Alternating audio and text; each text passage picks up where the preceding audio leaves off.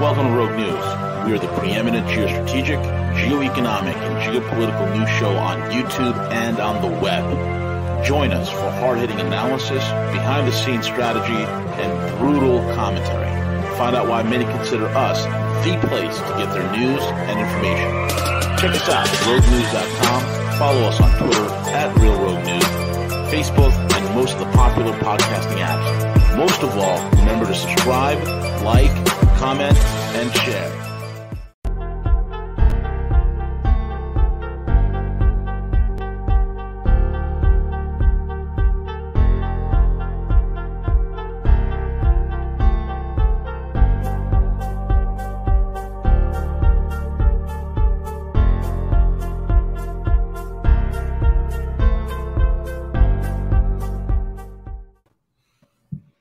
Hey, good morning, good evening, good afternoon, folks. It's V, the Gorilla Economist, coming to you live on this edition of The Great Game with the one and only Matthew Ehret. He is here with us. He is the founder of the CanadianPatriot.org, CanadianPatriot.org, as well as RisingTideFoundation.net, RisingTideFoundation.net. Make sure you go there, you sign up, get Matthew's books. It's absolutely invaluable to get those books, folks, and to have them part of your library. And also check out his Substack, substack.com/Matthew Ehret. The links will all be in the description box. And with that being said, gentlemen, how are you guys? Very good, very well. Excuse me, guys. My allergies are on level 10 right now. So oh yeah, I apologize. Gotcha. Not a worry, not a worry. Yeah, no, things are heating up, eh? I mean, I only have about 30 minutes today. I know you guys have something planned as well at 2, so we'll try to keep it compact. Definitely a lot going on around the world. Yeah. I don't even know where to start, frankly, but I figured one place would be, I mean, there's two big things that are in people's minds, I think, right now. Number one, the sabotage of the pipelines, which is very clearly not Putin's doing, despite the fact that the mainstream media I've been looking at is all alluding to the idea that, you know, Putin had nothing to worry about. There's no reason for him, there's no motive for anybody but Putin to have sabotaged the Nord Stream 1 and Nord Stream 2 pipelines. The reality is, as many in Europe are recognizing very clearly, that the only people who do have something to gain are the Americans, who are now in a position to sell vast amounts of natural gas to Europe, if they're even going to allow that to happen. Because frankly, at the end of the day, those forces controlling the United States, just like those controlling Great Britain, the Five Eyes more broadly, and the EU, are a death cult that kind of really do want the world population to collapse under this logic of scarcity. So, the idea that Putin actually sent submarines down, detonated charges in the Nord Stream 1 and 2, when he could have just turned off the tap at any moment from Moscow, is just absurd. It's ridiculous. Well, I think the Russians did do it. I mean, after all, Matthew, they're evil. And, we have to fight them over there before we fight them over here. And, they have weapons of mass destruction, and they're the biggest funders of state-sponsored terrorism, man. Yeah, this is ridiculous. Right. I mean, what people forget the most, Matt, is that here's Russia going to great lengths during the special military operation against Ukraine. They're going to great lengths as to preventing irreversible damage to civilian infrastructure, critical infrastructure, and whatnot. And in Russia, they have a pipeline that's been going from Russia to Ukraine that is still delivering Ukrainians gas, in spite of all the bullshit, right? Yeah. So they're not blowing that up. They're not cutting that off. But they're going to go. They're going to take deep submarines, and they're going to go directly into the area of the water on the German side of things. And then they're going to detonate Nord Stream 1 and 2. Well, this is where it's really brilliant. I saw CJ just pulled up a couple of video clips there of Victoria Nuland herself in January and Biden a few weeks later in February, I think February 22nd, basically saying what they plan to do to Nord Stream 2 specifically, if there's any invasion of Ukraine from Russia's side. So, I mean, just go to the horse's mouth. The whore's mouth is more like it. The horse, go to the horse's mouth. We continue to have very strong and clear conversations with our German allies, and I want to be clear with you today. If Russia invades Ukraine, one way or another, Nord Stream 2 will not move forward. That was very faint, but I think everybody could clearly hear. And if you couldn't, she was pretty much, she just said literally, if Russia invades Ukraine, Nord Stream 2 will not happen one way or another. Right. January. Let me answer the first question first. If Germany, if Russia invades, that means tanks or troops crossing the border of Ukraine again. Then there will be there will be no longer a Nord Stream 2. We will bring an end to it. How will you do that exactly? Since the project and control of the project is within Germany's control. We will. I promise you, we'll be able to do it. There you go. There you go. Right from the horse's mouth. You know, I mean, case closed. And I mean, anybody who thinks that Germany is a sovereign nation really needs to reevaluate their Cold War history, because Germany has always been an occupied state. The moment Hitler was put down, and you could even say Hitler himself was part of a certain imperial occupation of Germany, since the entire, as I've gone through in my books and we've talked about this, the entire rise of fascism of the Nazi variety on top of that in Germany was not a naturally organic phenomenon, just like domestic terrorism in the United States is not a naturally occurring phenomenon, or terrorism in the Muslim world is not a naturally occurring sociological phenomenon the way we've been told. There is direct artificial patronage sponsors that come directly from the City of London, Wall Street, intelligence agencies centered around the invisible British Empire that are always behind the rise of these operations. And, you know, Nazism was not a popular thing. All the way through World War I, the Nazis didn't, well, first of all, didn't exist, but the idea of like the Nazi variant of fascism was not, it was like a fringe thing. You could ignore it in Germany all the way until the 20s. And it was through, I think there was something like 300 assassinations of high-level German statesmen on the municipal, federal, provincial levels who were killed in a matter of 3 years by things like the Organisation Consol, an anarchist network, very highly organized and deployed by intelligence operations, were, they killed... like I said, over 300. And when they were illegalized, they didn't disband. They just changed their names and became the paramilitary front groups of the Nazi machine in the 20s. So this is what took over. And Prescott Bush, the Bush family, the Morgan crowd, the Rockefellers, you know, Montague Norman, all of these things were always behind the rise of Nazism. So Germany at that point was already a colonized, occupied state. Not really what we were told was German nationalism was not really that at all. Hitler was always a front man being used as an enforcer for an imperial agenda of a banker's class above him.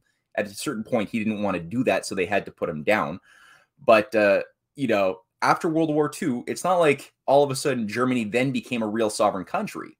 You had the reconstitution of the entire Nazi intelligence apparatus around Reinhard Gehlen, Hitler's top intelligence guy, who was instituted by Allen Dulles and MI6 to be in charge of the entire West German intelligence and Eastern European intelligence as a whole. This was all done. And, you know, to this day, Germany has thousands of U.S. soldiers. They are a branch of the U.S. military industrial complex. There are hundreds of bases there. And Merkel, even, you know, not that long ago, the former chancellor had a bit of a scandal because she was pushing back a little bit. And at a certain point when she kicked out... The top CIA guy who was in charge of Germany, because, you know, her phone was being tapped and it was a bit embarrassing. Everyone knew it, but you weren't supposed to let the public know it. So that got through into the press, and she had to do something. So she kicked out the CIA's head. I forgot his name now, but the person who was in charge of managing the CIA operations in Germany. And you know, they didn't stop. They kept on doing what they do. So Germany's always been an occupied state. Though, again, there are pushbacks, and we see that with certain efforts by patriots in France and Germany at different times who don't want to be suicided under this altar of a mass global suicide regime that wants to reduce the world population down to 1 billion. They don't want to be caught in the crossfire of a nuclear war. Putin has even come out saying, you know, we will be, if we are pushed to an existential brink, we will be forced to use nuclear weapons, which, by the way, are much more advanced with hypersonics and other advanced tech that is much more advanced than anything the West has developed. Now, of course, in the West, our media is telling us, oh, look, Putin is threatening us with nuclear bombs. He's obviously the aggressor. It's like, no, he very clearly made the point that if he is pushed to an existential brink, yes, it will be used. But the context is very important, because do we have to push him to an existential brink? Hell's no. That doesn't have to happen. But Jake Sullivan and Tony Blinken were out there saying that that he's threatening nuclear war on us. What do we do? Did you see the Blinken meeting with the lead singer of Pussy Riot at the State Department? You got to be shitting me. You got to be kidding me. Really, man? That really happened. He did a press conference and had a photo op with a Pussy Riot, because that's like the highest level. Well, you know, Blinken is a failed musician, so I could see that happening. Right. You know? His real dream was to be a rock star, and that went sideways. So that he's doing the next thing, which being a mediocre mind, the way you succeed in life is to join American politics. That's why you have that Twinkie with clipped hair, Victoria Nuland, who's done nothing but fail forward her entire life, who ran a think tank called something about war studies. This fat Twinkie knows something about war. This fat Twinkie, who has a political science degree and a law degree, knows something about combat. And look at this moron. Yeah, CJ's got it. Yeah. Yo. I'm embarrassed, man. You're right. I'm really embarrassed. I don't know what she's holding on her face there, but that's who they're bringing out to represent the democratic voice of the true Russian people. Oh, yeah, the true Russian people. The true influential people are only on TikTok. You know that, no, Matthew. Sure.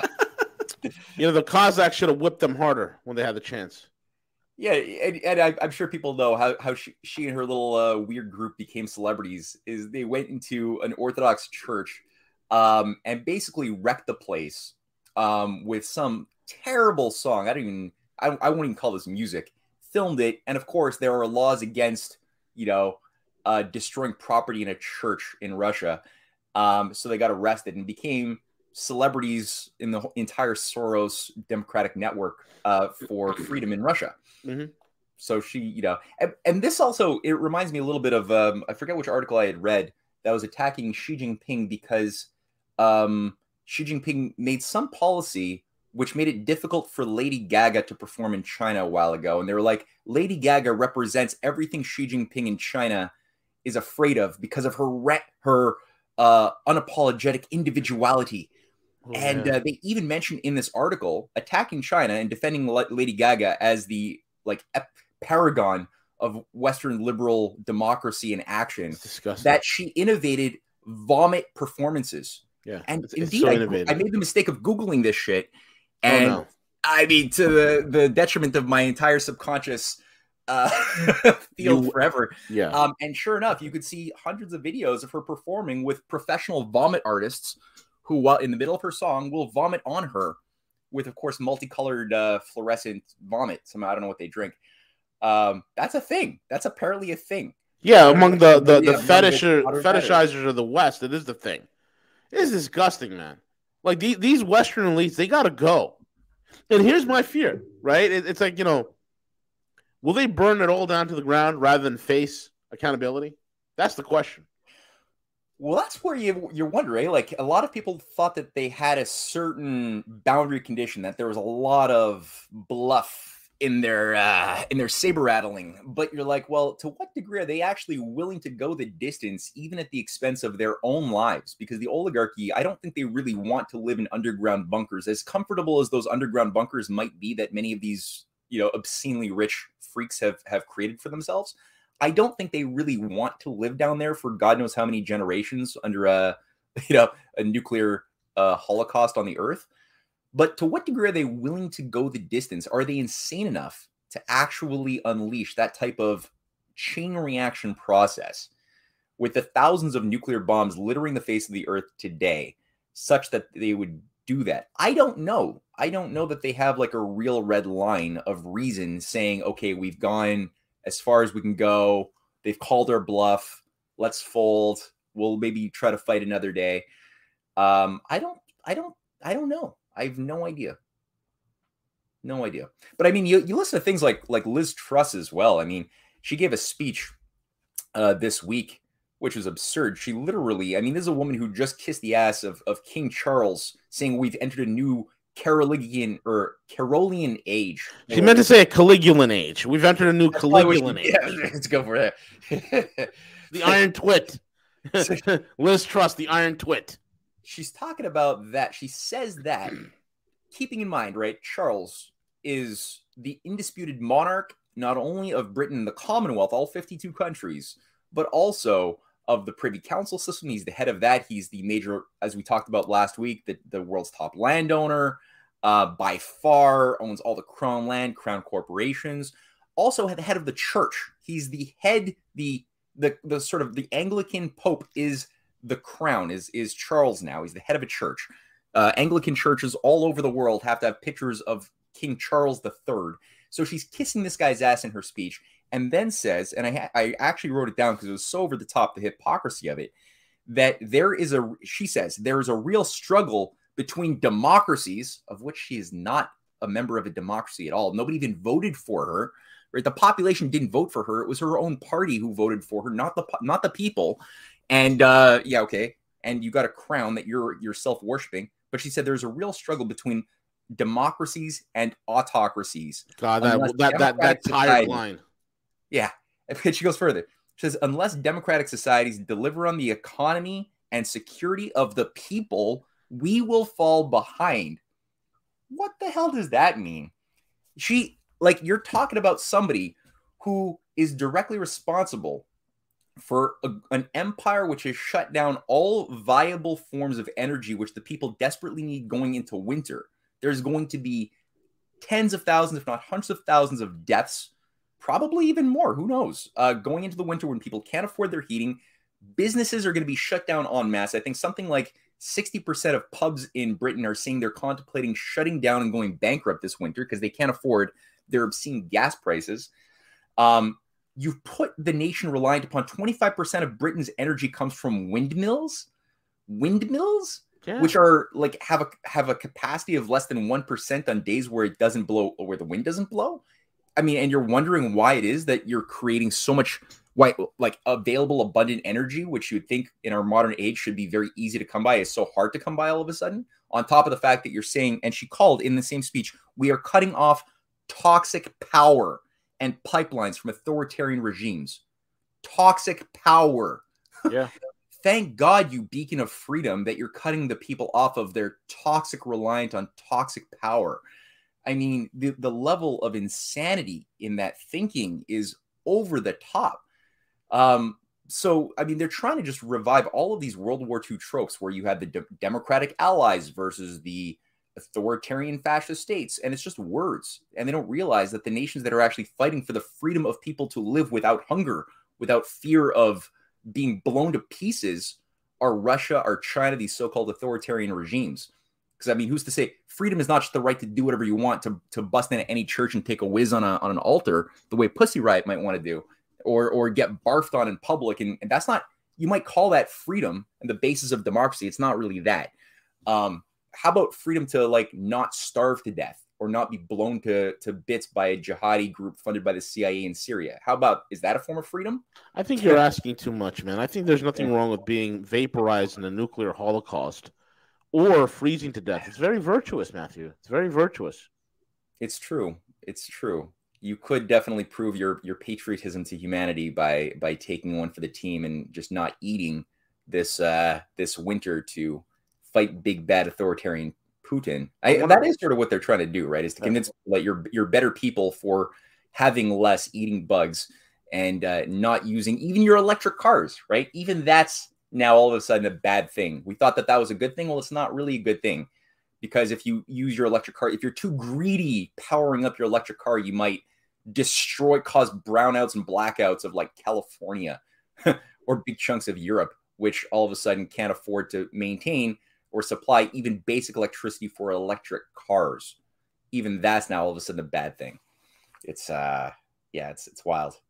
It's incredible. I think you hit the nail on the head. I mean, here we are in the modern world. It's 2022, and things that are supposed to get easier, energy, supply chains, things that are supposed to be more efficient, these have all of a sudden become inefficient. They're hard to come by. They're hard to find, and it's all done by incompetence and artificial scarcity. Yeah. This is incredible, man. You know, we are commentating and documenting, basically, Matthew, the decline and end of Western civilization. That's what it's looking like, buddy. Well, that sort of is it, and I think that's a good point to sort of the last point to tap into before we call it an end for today would be this irony that, and I this really hit me in the head when I'd read an article in the National Review this week written by a neocon, Jim Garrity. A complete rampant neocon. He's been a fanatic for 20-plus years. And in this article, he what was it called? I wrote it down. It's I forget. But it basically is celebrating the sabotage of the Nord Stream 1 and 2 pipelines, which, again, these are not little sabotages. This is like these pipelines are down for years now. They're contaminated with seawater. This is big, big, big, big. Like any chance that Europe had to get out of the crisis of the energy scarcity crisis, it's really taken a huge hit. I mean, I don't know what they're going to do. You can't, I mean, after that type of damage, you can't rebuild that. It'll take years to rebuild that. Yeah. The damage is pretty bad. I'm very concerned. Very concerned. So all that to say, what this guy does, and again, he's a rampant right-wing neocon. Mm-hmm. He begins his article by citing something he had himself written back in February saying, where are the Andreas Malms who could do something about this pipeline? And what he was referring to, Andreas Malm, is an eco-primitivist, eco-terrorist who wrote a book, How to Blow Up a Pipeline. It's a best-selling anarchist book. It's in all of the anarchist bookstores. I've seen it all over Montreal. And this guy has been creating a manifesto and working with an international network involving Extinction Rebellion, Zero Hour, the Sunrise Movement, networks of the Black Bloc internationally that are often funded by things like George Soros or the old Teddy Goldsmith network, the British oligarch. Yeah. They've got an international movement around this idea that in order to be a good human being, you have to declare war on industrial civilization itself. Now, this is an irony because you got a neocon calling for an eco-fascist, not, you would think, the left of the left, you know, who would be the most antithetical thing to a neocon that you could imagine, the right of the right. But you realize that in these extremes, things converge into the same place. And indeed, you know, like when you look at the underlying philosophy of people like Malm, who I looked into a little bit, or Deep Green Resistance, which is a California-based similar eco-terrorist organization, Deep Green Resistance, based on a book. A lot of them got their start in inspiration by Ted Kaczynski. You guys know who Ted Kaczynski is? Oh, yeah. Yeah. The Unabomber. The Unabomber. The Unabomber himself. The guy who spent like 25 years sending handmade bombs to different locations. I think he injured something like 28 people. He killed 3 people in that time. Somehow the feds, with over 150 people working over years purely on that one case, couldn't track this guy down. But all of a sudden, after 2 high-level executives for like Exxon are killed in 1995, he writes a letter to Janet Reno saying, I want you to publish my 35,000-page manifesto on industry and civilization, basically how to destroy these things, in the New York Times and the Washington Post. I want you to do that, and then I'll stop killing. And, of course, the Washington Post and the New York Times, they're like, nah, I'd really rather not do that. But Janet Reno with the FBI director, the active FBI director of that time, Louis Freeh, they intervene directly and tell the New York Times and Washington Post you have to, so they do it. And they publish the Unabomber's 35,000-page manifesto, which all of a sudden turns him into a bit of a celebrity. Mm-hmm. And in it, he's basically making the argument that human freedom must decrease in proportion to the progress of technology and science. So to the degree that technology goes up, freedom must go down to the point of maximum, a singularity point of maximum enslavement of the masses. And he talks about genetic modification, test tube babies.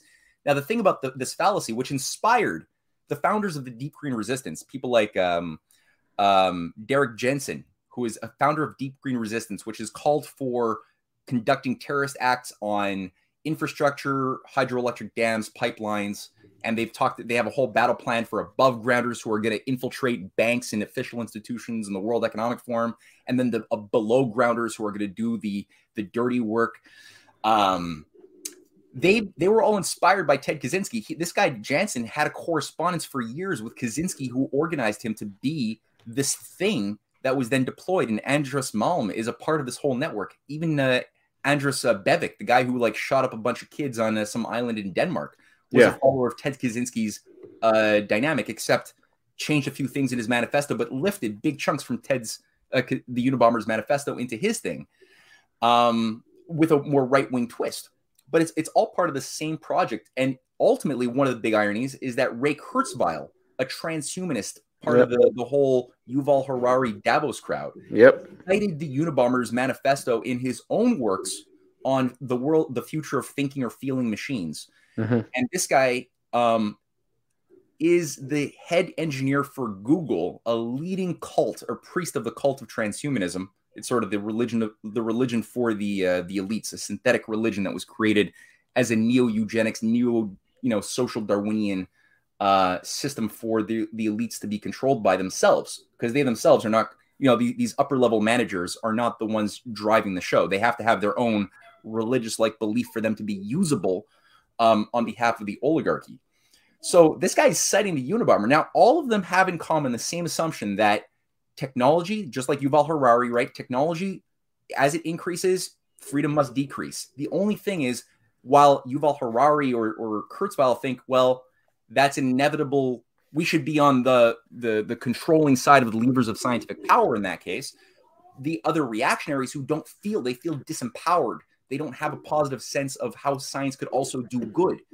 They become reactionaries and think, well, thus a world without science and technology would be a world of peace and anarchic brotherhood, where we would just organically just self-organize in a big, hippie-like hug fest.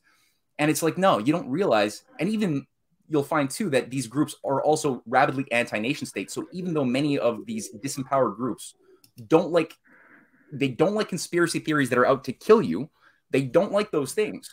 Despite that, they think that the world would have been better if we just never had nation states and we all just broke ourselves down to like local small clusters and communes of little micro economies, because the nation state as well is like a technological power, and technology, just like fire or a knife, could be used to destroy. Like great good or great bad can be used by, or the effect of power applied by people with intentions.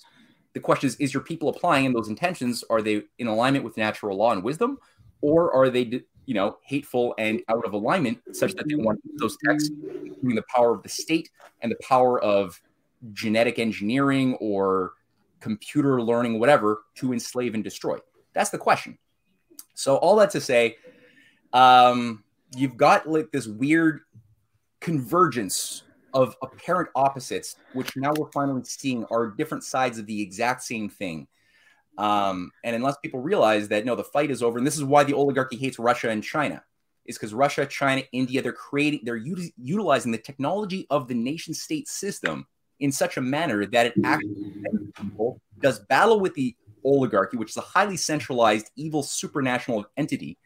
And they're deploying investments, banking, and everything else associated with their security towards application of new discoveries, new technologies that allow for the increase of the quality of life of every individual as well as every nation state, in such a way that it is in alignment with the laws of nature, natural law, understood better by the founding fathers, Lincoln, and people way before we were alive. So I would just say that that's how I think I would like to end it, because I know we've hit the 30-minute mark for today. But yeah. Matt, you hit it on all cylinders, buddy. Thank you so much for joining us again, folks. Matt will be back next week. Same channel, same time. Not same time, but usually on Tuesdays at 2 p.m. Again, go check out CanadianPatriot.org, CanadianPatriot.org, RisingTideFoundation.net, RisingTideFoundation.net. Get the books, get the Substack, and get going, get learning. Matthew, thank you so much for joining us again, folks. Have a wonderful day. Take it away, CJ.